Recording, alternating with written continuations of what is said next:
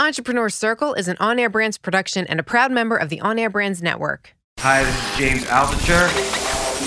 Thank you for listening to Eric Cabral's Entrepreneur Circle. On this episode, a lot of people view failure as a stopping point rather than a waypoint. And if you view failure as a stopping point, then you give up because you're at the end.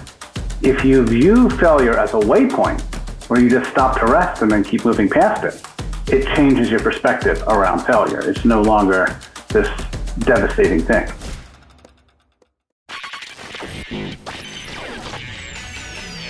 You have now entered the Entrepreneur Circle.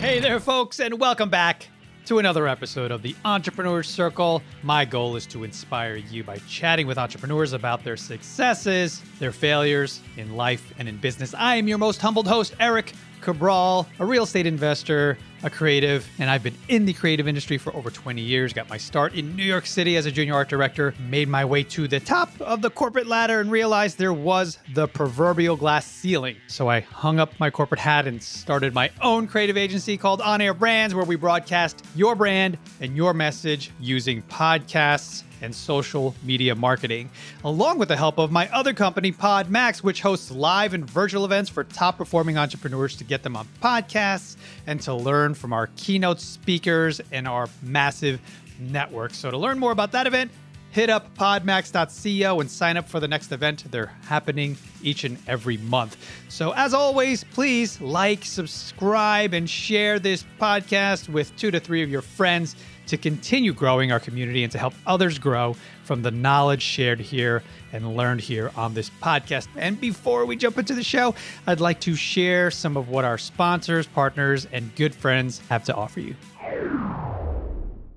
Hey there, entrepreneurs. Eric Cabral here, founder of On Air Brands and host of the Entrepreneur Circle and Capital Hacking. I wanted to share something truly unique with you that we've created called Pod Max, which is an amazing opportunity to connect you with major podcasts to help you share your fascinating stories with their communities. This unique invitation only event includes interviews with you on top rated business podcasts all in one day. It also provides a unique networking opportunity with high performance guests and thought leaders who are authors, coaches and consultants, investors, speakers, executives, you name it. These are the type of people that you need to be around. We also provide industry expert keynotes to hit our stage to share insights on podcasting, investing, marketing to help you take things to the next level. And the cool thing about PodMax is that it has a multimedia agency engine behind it with on air brands to provide social media promotions before and after the event to share your brand new shows with your network. So hit the apply now button at podmax.co, and I hope to see you at the next PodMax event.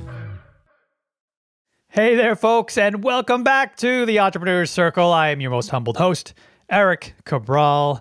And as usual, I have an amazing guest with us today who I am eager to introduce to you. So, welcome, Trevor Lohrbeer, to the Entrepreneur Circle. Thank you so much, Eric. It's great to be here. Yeah, we had the fortune of working and meeting together at our last PodMax event. And I just want to thank you for being a part of that, brother, and also all the stuff that you came to, to the table with in helping that community, you know, introducing me to your family and, you know, getting to know what you guys do. And, you know, I see uh, blood runs uh, really well and, and inspirational throughout that family. So it's really good to, to get to chat with you here on this show. And then, anyway, we could also help your mom's new show as we were talking before the, the, the mics were turned on here. I'm more than happy to plug what she's doing too because uh, i think she's, it's needed you know the, the the community that she's speaking to. But we'll get into that later. Let's first get into what trevor is all about. He is the founder of day optimizer which is an, a magnificent tool to help entrepreneurs and consultants convert their daily to-dos into a daily schedule so that you can get more of the important stuff done. So trevor before we get into all of the wonderful things that you have in your tool set to help uh, entrepreneurs, you know, optimize their days, let's start by asking, and I want to know a little bit more since I, I already met your mom and, and, and, and gotten to know you a little bit, is what was it like growing up at the dinner table? well, I I think it was interesting. So both my parents are entrepreneurs, right? They are both definitely classic self-made entrepreneurs with fairly little training, right? My father um, immigrated from Germany, and so he had apprenticed over there um, as a, a paper hanger, uh, also as a painter. And so when he came over here, he worked for someone for a year or two, and then started his own business. Um, so much of the the logistics of how to run a business he had to learn himself. Um, my mother, um, my grandmother, my mother's mother ran Tupperware for years, so she had grown up with a very entrepreneurial mother, and and then she like her her mother opened um, a little figurine store. So then when she started, she started doing she was doing Tupperware and Mary Kay when we were young. And then in my teenage years, she owned a collection agency. She would then was also independent, like a sales agent, all sorts of different things. So there was constantly talk. The the vibe of entrepreneurship was constantly around, and and then of course once we hit old enough to help out with the business, then you know I was helping out. Like you know I got my first computer when I was nine, so I very quickly learned how to type. So then I was the one who was typing all the letters and like figuring out how to make the computers work, do my dad's um, quotes on spreadsheets and all sorts of stuff. So you definitely had the DNA of an entrepreneur from the get go. You sound like you were very organized at a young age. You were able to jump headfirst into other businesses, the family businesses. So it totally makes sense, you know, where you are now and what you're building. So let's let, let let's get into a little bit more about you know what you were witnessing. What do you think was sort of the chemical makeup that helped to inspire you to not only you know start Day Optimizer, but anything else early in the days of your entrepreneurship? What was what was some of your earliest memories of creating a business? I don't really remember my earliest business, but my parents will tell me about it. And it's when I was five years old, I would paint the, paint these little paintings, um, and I would sell them to my relatives for a nickel each. And we put them in the mailbox, and they'd have to come pick them up. And um, so that was my first business. I don't know. I probably only made like 25 cents or something from that, but um, uh, and then uh, moving up to a broader aspect, I think one of the key drivers that helped that has helped me through all the years of of creating businesses um, and I definitely get this from my parents, is that, that concept of grit, of perseverance through uh, difficulty. And in fact, I was on a, uh, recently talking to someone about failure, and a lot of people view failure as a stopping point rather than a waypoint. And if you view failure as a stopping point, then you give up because you're at the end. If you view failure as a waypoint, where you just stop to rest and then keep moving past it, it changes your perspective around failure. It's no longer this devastating thing. It's just, oh, I learned from that. Now I'm going to do something new. And now I'm going to do something new. And I think, especially when you're building a business where you, you don't know what you don't know, conditions in the market are constantly changing. New competitors are coming up. You're discovering new things. You're learning new things about how to run businesses. Um, you're just constantly going to have like failures you know, maybe not failures that kill your business, but constant little failures. So that ability to um, persevere through failures and just say, oh, this is a learning opportunity. Um, that was probably the biggest thing that came out of my childhood was that you didn't ever stop just because you hit a difficulty. You just did something else. You figured out a way to work around it. Yeah, that's a beautiful way to grow up, and it's a beautiful way to keep the ball moving and keep building and creating something new because if you grow up in a household which is is the household I grew up in where failure is not an option and that mindset can really like you said paralyze you to be afraid to do anything and and and not explore or or attempt to do something because you think that you might fall on your face. And you know I've noticed that your your background and your history is heavily steeped in in sort of developing things and creative interactive things and doing things. Even um, for the navy is, is, is my understanding here were, were you able to build and create something there as well? Uh, from the very beginning of your career it looks like you were always developing something and, and and leading up to what you're doing now. But what was sort of the things that you remember was a pain point that you thought, you know, man, this is something that I think was Day Optimizer something that you thought you needed and a tool that you created for yourself, and then you therefore gave it to the, to the, the world, or what was the evolution of what you created? Um, so for Day Optimizer, it was both a tool for myself and for others. So I had I started the business with this website called Strategic Life Tools that help people do life planning, give them tools for life planning, like imagine yourself in five years, where are you today, creating a life portfolio to see, analyze what your time looks like today. And I was doing group masterminds with those. And I quickly found out through that process that people, I really wanted this business to be a subscription based business, right? Because my previous business was an enterprise software sales business, which every month you start sales at zero. And SaaS businesses, you start every month at the same revenue as previous month minus churn. So it's a whole different way of running a business, and I wanted to explore that model. And so at some point, I came to realize that helping people think about their life more strategically, developing life plans was not going to be a SaaS business because people did it during cusp events, after a divorce, when they retired, when they hit some critical juncture in their life. And so I was evaluating what my new business model was, and then people just kept saying, I don't have enough time to even think about life planning. It's like, okay, all these people have this problem with time management.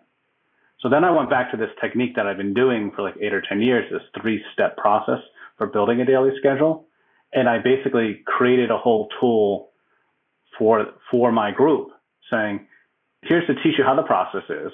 Here's an Excel spreadsheet that you can do the process in. And here's some paper worksheets if you don't want to use Excel. Um, so kind of laid it all out for them. And then it was like a month or two later, I realized, wait a second, that would be way more effective as an actual software tool, not an Excel spreadsheet. And I've got so many more um, concepts and ideas to add into time management. And then that's that's how I launched Day Optimizer. Were you always someone that had control over your time and your schedule, or was it something that you were always working towards? You know, how, how do you how did you view your your earlier version of yourself? I've always been fiercely independent. So I've always had a hard time kind of like fitting into the, the regular rhythm of stuff. Um, I'm also a night owl. So when people are there like, hey, you know, everyone should be like awake in the morning and do this, it doesn't work for me just biologically. That's not how my system works. Um, so certainly in the early days, I wasn't in control of my time. Like when I worked at the Navy, um, you know, we had standard hours um, and I was, you know, told what to do. Um, but even then, I was given a lot of flexibility in there. There wasn't like a huge amount of management oversight. Um, I mean, there was oversight, but it wasn't like a micromanagement situation.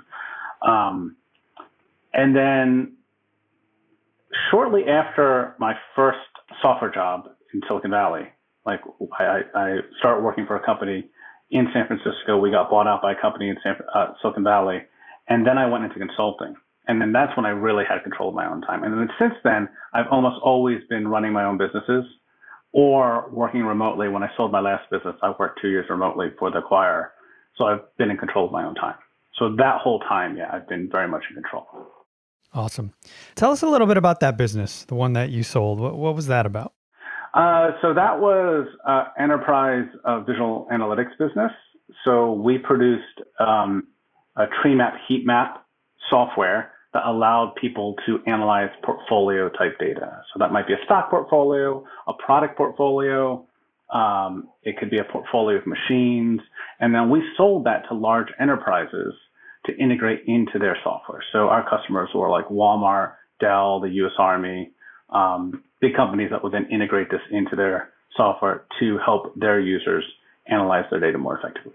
Wow. So how long did you run and operate that business before you sold it? Uh, that was 12 years. Wow, you ran it for 12 years. Jeez Louise. Was when so when you started that company, was the end game to eventually sell it or did you figure this is going to be my lifelong, you know, passion or goal and then I'm just going to retire or hand this off to the next generation? What was the Yeah, plan? definitely not um, the idea I'm going to hand it off. Uh, I do remember consciously at some point going, um, software companies are almost impossible to become legacy businesses that you or family businesses because software changes so quickly. It has a limited lifetime. So there's very like there's very few software businesses alive today that were alive even in the 80s, much less the 70s, right? Like if you just go back this m- one lifetime, there's like almost no software businesses, and usually those are like the ones that were able to like really develop multiple, like IBM, right? Um, which has so many different lines of business, and certainly it's not exclusively software. So yeah, I had no no uh, idea that I was gonna like keep running it for the rest of my life. It was definitely a sale. Yeah. So so we're talking about Lab Escape here, which you ran for 12 years before you sold it, correct? Yeah. So while you were building and operating that, I mean, did you have large teams? Were you outsourcing? Did you have a brick and mortar? What did- what did that look like? So most of it um, was built with remote contractors. Um, I had some employees, and at different parts during that life cycle, I actually had an office um, where people would come in. But I founded that company in Asheville, North Carolina, where I live today. And back then, there were not a, a rich ecosystem of tech employees here, or the type of employees that could help with software companies. In fact, my law firm and my accounting firm were originally in Raleigh, and then I moved them up to Boston because, like, finding a law firm in Asheville that knew the intricacies of software law and software accounting, it just wasn't happening at that point. Um, so yeah, I was kind of forced to build remotely from that perspective, um, and then yeah, built most of the team remotely. So you were ahead of your time because, right, This isn't everyone trying to pivot to that now? Most companies are trying to figure out remote workforce, no more brick and mortar. How do I manage a team from afar? Those are a lot of the challenges as business owners today are faced with, you know, what was happening. So how, how did you manage the team and, and their time, you know, from a distance? Um, well, I don't think you. A key thing when you're managing a remote team is not to manage their time, to manage their output. You know, focus on what your team is producing, and saying you need to produce results, not you need to spend X amount of time. So it does kind of upend the model of, oh, I need butts and seats at the office from nine to five. You know, and it, and in that case, it doesn't even matter if they're productive. So in a lot of cases, by shifting the mindset of how you approach managing employees in a remote work scenario, you are actually shifting into a more productive way to manage your employees. Because now you're shifting to what's actually creating impact on your business, not the busy work that you know your employees might be doing or whatever they're doing when they're just sitting at the office. Yeah, I love that. So you sound like a good leader. You sound like someone that understands the intricacies of the human mind and also not being a micromanager, which is critical to running a business. So how did you get there? How did what were some of the books or influences or mentors that you had in your circle to to be able to think in this this way? Oh, um, well, one, I think I'm kind of biased in that way, in that um, I have an inherent faith in people, that people are going to be honest and going to do the right thing. Um, I believe that if you give people trust, then they will rise to the occasion. And I also hate management. So uh, while I am can be a good leader, I tend to be a bad like actual manager.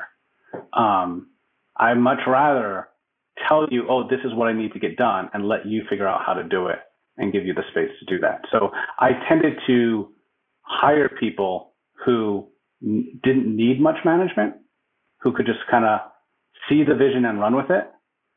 Um, and that was, I guess, due to my own laziness or my own um, personality quirks, where I don't want to be the person who's sticking my fingers in the pie and trying to control everything. Yeah.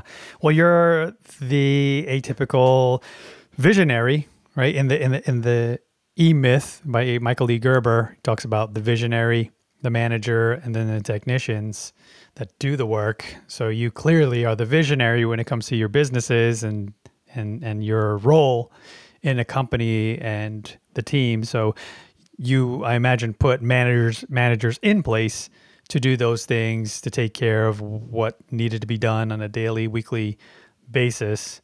So I love the idea of entrepreneurs that were basically entrepreneurs for the majority of their life because for me, it was there, but I didn't act on it until later in life. So I like talking to entrepreneurs that took the leap earlier and were able to really leverage all that experience, especially running a company for 12 years. I mean, that's admirable, you know, to be able to to do all of that and then eventually sell it. So what was that process like uh, during the course of maybe somebody approaching you? Were you expecting it when they said, "Hey, I'm interested in partnering or acquiring?" And then talk to me about the transition from this is what you did for 12 years of your life, what that felt like, and then also how did you transition to the next phase and and and figure out what did you want you wanted to do next? So we did not uh, sell through an incoming offer. We actually went through a sales process. So I, um, this was what, I guess 2013, 2014, uh, sold a six figure deal to Walmart. And it was at the time when Tableau was right around the time Tableau was going public or about to preparing to go public. And we were in the same space, digital analytics. So it's a hot market right then. Just closed this big, you know, major deal with this, you know, major company. I'm like, now's a good time to sell. So I actually hired an M&A advisor to help bring me through that sales process. I hired a coach to help bring me through the sales process. And then um, we basically ran a sales process to sell a company. And it is very similar to a sales process to sell um, a product as well. Um, but yeah, you're, you're compiling a list of leads, you're reaching out to those people, you create um, a prospectus that you go out and you um, say, this is, here's your one sheet about the company, here's the details about the company, you're doing meetings. It's a, it's a process. So we just ran the process and, in the end, we're able to sell it to a, Boston based company. Um, and then that transition was, you know, a, a tricky transition, um, you know, becoming an employee again, but there's also some relief there because like now, you know, I don't have to worry about the company. It's not really mine anymore. And at, at 12 years, I was kind of burnt out. Like I didn't want to keep running the company. So, um, there's this sense of relief in that. Um, we did do an earnout, and earnouts are tricky, and we were able to kind of manage and navigate that. But we had to ne- renegotiate the earnout because, um, of course, if you do a two or three year earnout, the strategy to acquire this company is probably going to change during that time, and it did. So we had to kind of renegotiate what that earnout looked like to keep it aligned with the strategy of the company and make sure there was benefit going on. So um, that can always be tricky. Sometimes those go totally south. Um, for me, it didn't go um, didn't go south, but like it was another one of those challenges in there to do. And then of course the shifting of the strategy is when you sell the company, you think, oh, this is what it's going to look like after it's sold. But then, you know, a year or two later, conditions are completely different. So um, th- those things will change the direction of what you sold. Yeah, this is this is brilliant. Uh, this is all I think and talk about of late. So I'm glad we're talking and we can continue talking offline because we're not going to have enough time here. But I just wanted to make sure the audience, you know, no listener left behind when you referenced a M&A company that is a mergers and acquisition company, right? When it comes to businesses and um, just like with real estate, folks, you know, everyone knows about residential. You hire an agent and a broker to represent you on the sale of your house or the purchase of a house. So if you think of it in those terms, it's a good way to sort of comprehend what you're discussing here. It, you know, when you want to sell a company or buy a company, you hire a company that can represent you or represent them and then put it list it, right? There's a whole it's very similar to real estate, right? There's a listing. Can you just a little bit talk about that a little more how, you know, that process goes when you list it sort of like the MLS with real estate, you know, the the there's a list of companies that are for sale and then like how did that all work out for you? What did that look and feel like? So first, I want to make a little bit of a distinction, and, and you are right. Is an M&A advisor, M&A um, advisory service is it acts like a broker, but they are also somewhat different than um, a business broker who tends to sell traditional businesses. Um, so I work with a fellow Tom Metz who basically focuses on helping sell companies whose assets are intangible, right? So software knowledge base type companies it tends to be a very different process than selling like a service firm or like a traditional brick and mortar business. So you're selling a restaurant, you're selling an accounting firm. A lot of times what a business broker will do is create a valuation for your business. Then you list it. They help you get all your finances in order and, and stuff like that. But the the business model is a known business model. And someone acquiring that is acquiring it either to run it or because they're trying to consolidate. But there's some, very specific reasons that people acquire that. And in that case, business listing services work really well.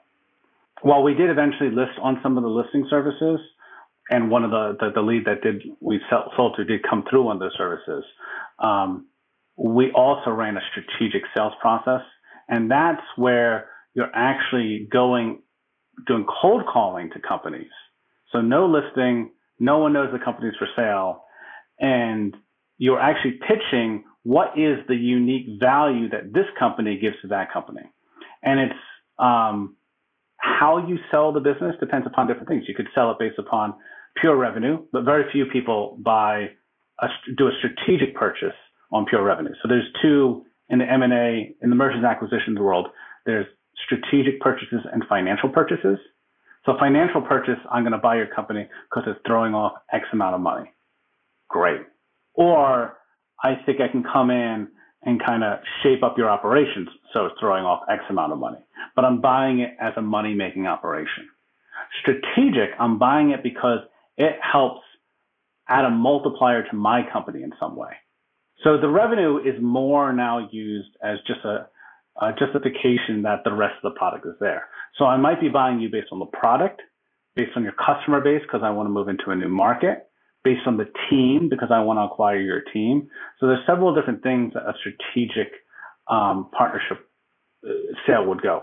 Because we were, it was a unique um, visual analytics software tool. The visual analytics software tool was, uh, market was hot. Um, we pitched it as a technology purchase. So it was uh, around that. Um, so then in that case, yeah, our sales process is a little bit different than a traditional business broker, but similar sort of things where you're trying to figure out what is the key value that an acquirer is going to do, get from this, and then you tweak the pitch based upon who, which person you're kind of cold calling. So does the broker help you with that pitch? Yes.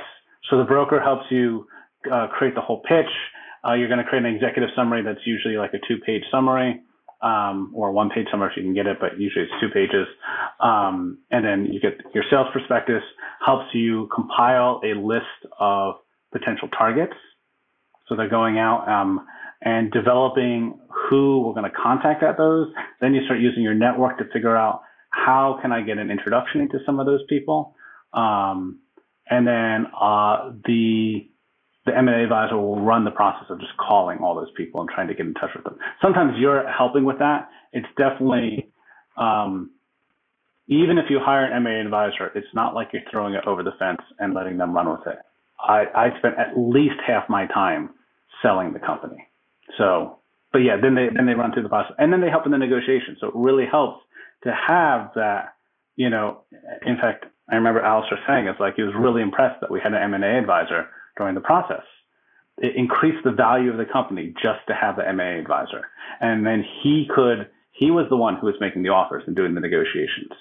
So it gives you that little bit of buffer in the same way that a real estate agent does when you're buying a house. You don't go and try to negotiate the price by yourself. You let the agent do that.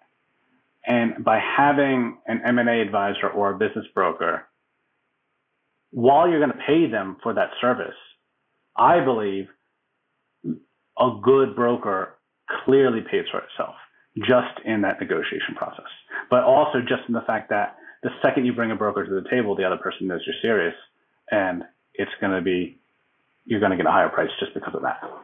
Yeah, it's brilliant. Oh, I'm so so glad I did not expect this part of the conversation to go uh, where it's going. This is great. This is awesome. I have so many more questions.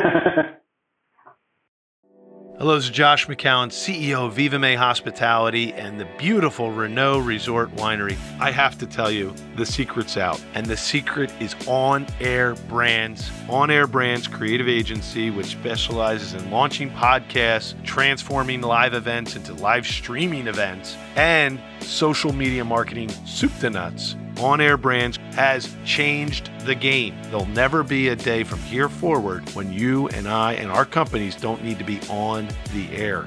Every brand needs to be on the air, but so few know that. So it's great to work with a group that are ahead of the curve and to find a company that has been built on the core foundation of the future of marketing. If you're ready to broadcast your brand like they've done for my brands, take the next step and make a change that can transform your business, reach out to On Air Brands today. That's onairbrands.com. Yes, onairbrands.com. One of them is, uh, well, a statement, and, and I want to find out if you can confirm this statement or not. Is a friend of mine, James Altucher, said that it's harder to sell a company than it is to start one. Do you find that statement to be true? Yeah, I would say that's probably true. Yeah. in, in your experience, right? Because it's easy when we're uh, uh, visionaries, we can start something honeymoon phase, begin the company, get the LLC, get the paperwork, whatever, start it and just build and create. That's fun. Yeah, I, I think I, I guess what I would say is it depends upon what your definition of start is. You know, like getting to month one in a company, yeah, that's obviously super easier. Is it like getting to where you're profitable and growing and you know paying out X amount? Well, th- then we're starting to get into the the gray zone of like, well, selling a company might be easier. It depends upon um, depends a large amount about the company. You know, a lot of people, too many people when they sell a company are focused on their top line revenue and aren't thinking through the fact that it's your net revenue. Like for a traditional business, again, if it's if it's a financial purchase, um, if it's a strategic purchase, then all bets are off the table. Um, because it's what value you bring to the business. So one, a, the same business can be worth like, you know, hundred thousand dollars to one business and $10 million to another business. You know, that's the, the, the, the, the range for a strategic purchase. Whereas for a financial purchase, you know, I'm looking at what your net revenue is, right? What's my payback period? So if you're making a million dollars in revenue, you know, and you've got a 10% profit margin, that means I'm able to get $100,000 back because if I buy your business for a million dollars, it's only going to take me 10 years to get my money back. $2 million, 20 years. There's no way you're selling a million dollar business with a 10% profit margin for $2 million. But a lot of people will say like, oh, but I'm making a million dollars. It's got to be worth at least a million dollars. It really Mm-hmm. depends upon what this margin is. You're at a 50% margin, totally different, you know, totally different business, totally different Mm-hmm. Yeah. metrics. So, yeah. This is great, man. I'm trying to keep up with you. You know, you're going 100 miles an hour and I'm running alongside you. I'm like, oh, uh, so hopefully the listeners aren't being left too far behind, but they have the option to rewind and play back. Um, but this is great. This is this is a a masterclass in and of itself for for acquiring or thinking of uh, acquiring businesses or selling your business, which is, I think, going to be what's going to come out of this current state of the economy where it's just perfectly timed, right? Aside from, you know, in 08 and 09, it was all about real estate. I think it's all going to be about small businesses now, uh, companies coming online. Small, a lot of baby boomers, as you know, are are running businesses for many many years and ready to dip their toes in the sand. So I forget statistically if you're still following, you know, this space. There, there's a high percentage of businesses that are going to come online or just close close and not even really consider selling when they should because they're successful but they're just done they're they they're they're they just want to they just want to close the doors and and, and, and get on to the next chapter. So this is really good, man. I uh, whew, uh, I'm excited about this and knowing that you have way more knowledge than I do when it comes to this, and I- I, I plan to pick your brain. I'm curious though about the earnout. So if you want to describe that to the audience, what that means, but then also how did it feel to be an employee in your own company? Was that difficult for you every day? And were you just like, peel the band aid off? I, I, I want out. Just give me my check. how did it feel? Um, so what an earnout is, it's a mechanism to bridge the gap between two different prices, right? Um, so if the acquirer is saying, I want to pay price X for the business, and the seller is saying, but I want price X plus Y, we have that Y difference, and how do we handle that? And from a, um, a buyer's perspective, it's kind of a risk mitigation strategy. And because if I buy your business and it doesn't work out and I hand you all the cash up front, you've got the cash. You know, there's you can create what are called clawback provisions and can get some of it back, but it's it's tricky.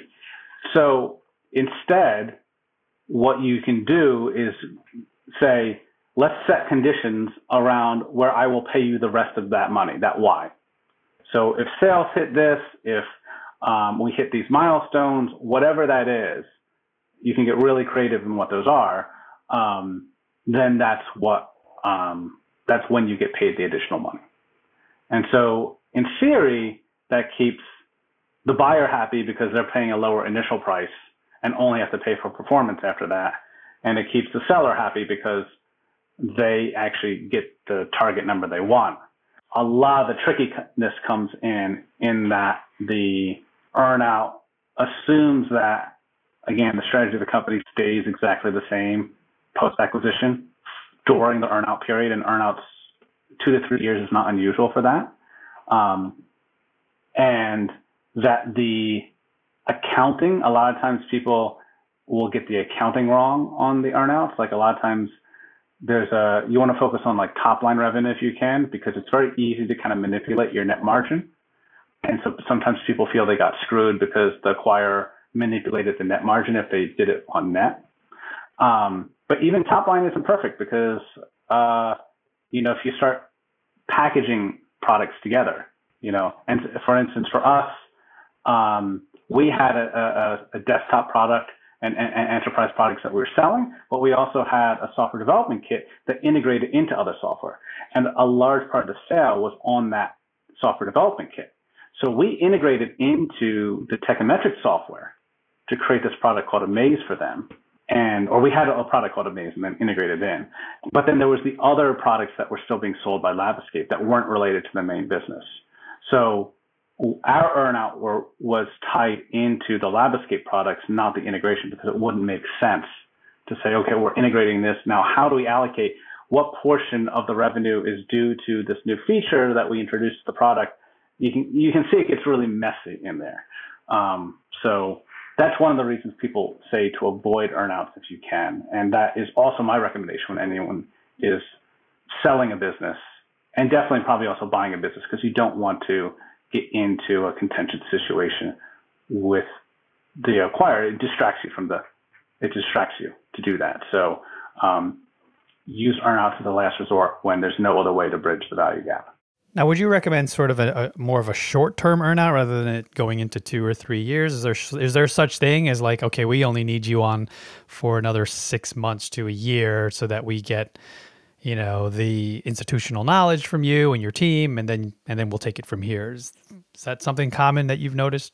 Yeah, I mean that's one way to mitigate the the downsides to earnouts is shorten the time. You know, uh, basically it's paying attention to the right metrics and shortening the time. You know, yeah. Those are two things yeah. to reduce the risk of earnouts. Now, did they did they hold on to 100% of your team or founder? Were there were there other founders that left with you or stayed behind? When we sold the company, I joined the new company, and my other co-founder didn't. Um, he was um, on sales; they were buying at the product side, so they didn't need him. So um, yeah, I, I joined the company. He didn't. All good stuff, man. I could keep keep asking you questions about this, but uh, let's let's get into what you're currently doing and how you really help entrepreneurs with managing their time and their days. And you figured out another tool that could really really help people, you know, get get better, more efficient. So let's jump into how and why you created this. So the the new product is Day Optimizer. It's a, a time management web app. It helps you kind of do time blocking and create a daily schedule. And I, um, first, I developed a technique probably eight or 10 years ago, uh, which was this three step technique for creating a daily schedule that kind of leverage how our brains work to create a more effective daily schedule. And so I've been doing that technique for years on paper, on two index cards. And when I decided, when I was wrapping up my contract after selling LabEscape, I was trying to think of what I wanted to do next, and I really wanted to help individuals to kind of reach their potential more. And so the first iteration of that business was a, a membership site called Strategic Life Tools that help people kind of de- develop life plans, think strategically about their life, what they were doing today and how they could shift that um, to achieve their goals. I quickly found out that that was not the business I wanted to run. Um, had a different business model than I wanted. And during one of the group mentorship meetings, found out that a lot of people were struggling with time management. So I went back to that tool I had developed and developed it further into first an Excel spreadsheet, and then it became the application known today as Day Optimizer. And then since then, I've kind of been extending that by adding additional concepts around time management that kind of leverage what we know about neuroscience and how our brains work to help us reason with time better and then manage that time better uh, throughout our day. Can you talk about some of the the unique aspects of of what you've built that you find is you know the unique qualifier? What is it different? Well, how how can people start to realize? Yeah, this is this is for me. This tool is different than the other tools. Yeah. So one of the first things I often uh, tell people, which then people go, "Oh yeah, that totally makes sense," is that Optimizer has this concept of done today versus done forever. So if you're using a task list, right, and you've got a bunch of tasks that you're going to do today, um, and you work on it, but you don't finish it, right? You can't actually click the check mark on that task list because if you do, it gets archived, right? It disappears. So you just leave it on your task list, and the next day some ta- task managers now have automatic rollover, so it ro- rolls over, or it says overdue. Either way, it's not very satisfying. And throughout the day, whenever you go back and look at that task list, there's that item that you already worked on today that's still unchecked, so it keeps distracting you, right? So the concept of done today is twofold. The first thing that it does is it gives you that dopamine hit by checking it off.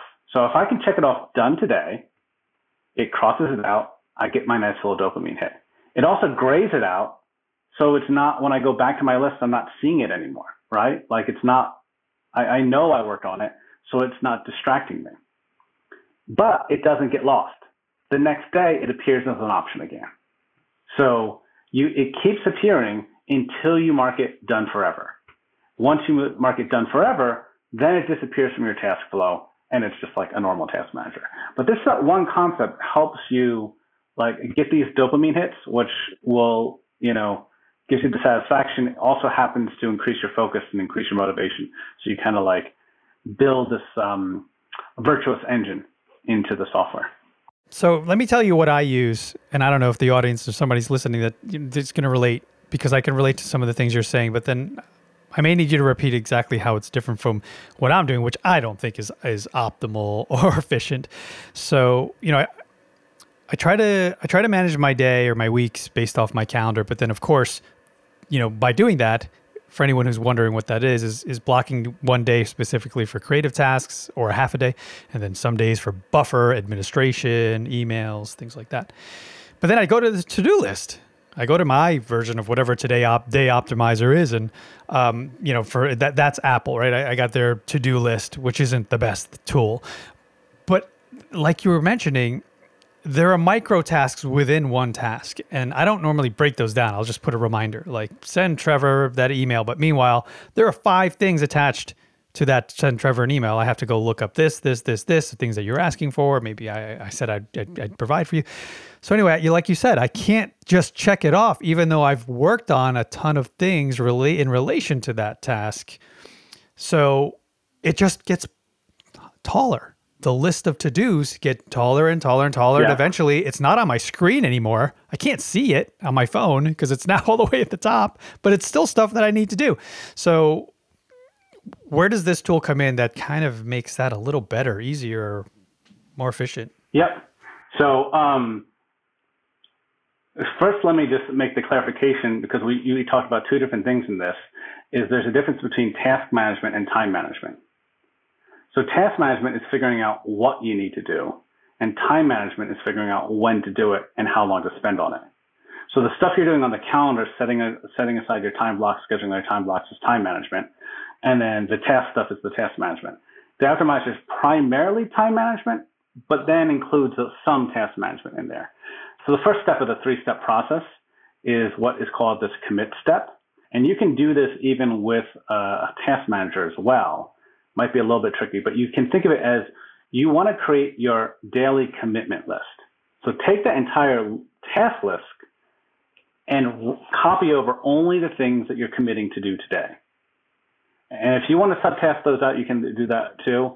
Um, but just kind of copy over just those. Um, and then in Day Optimizer, if you do have something where you've got those steps, but it's a multi-day thing, you can actually create a checkmark list within each actual task. Um, but now I've got the list of just the things I'm working on today. So I've kind of removed all the overdue items, anything. So that should be a much more narrower list. So that's the first thing. The second thing you want to do to become more effective, and so if you just do the commitment list, that's going to make you more productive. The second thing is to then go and allocate time to each of those. So in the original paper version of this, I would actually, every day, I would sit down with an index card and write down everything I wanted to do. And this includes, because we're doing time management, this doesn't include just my task list. This is all my appointments for the day.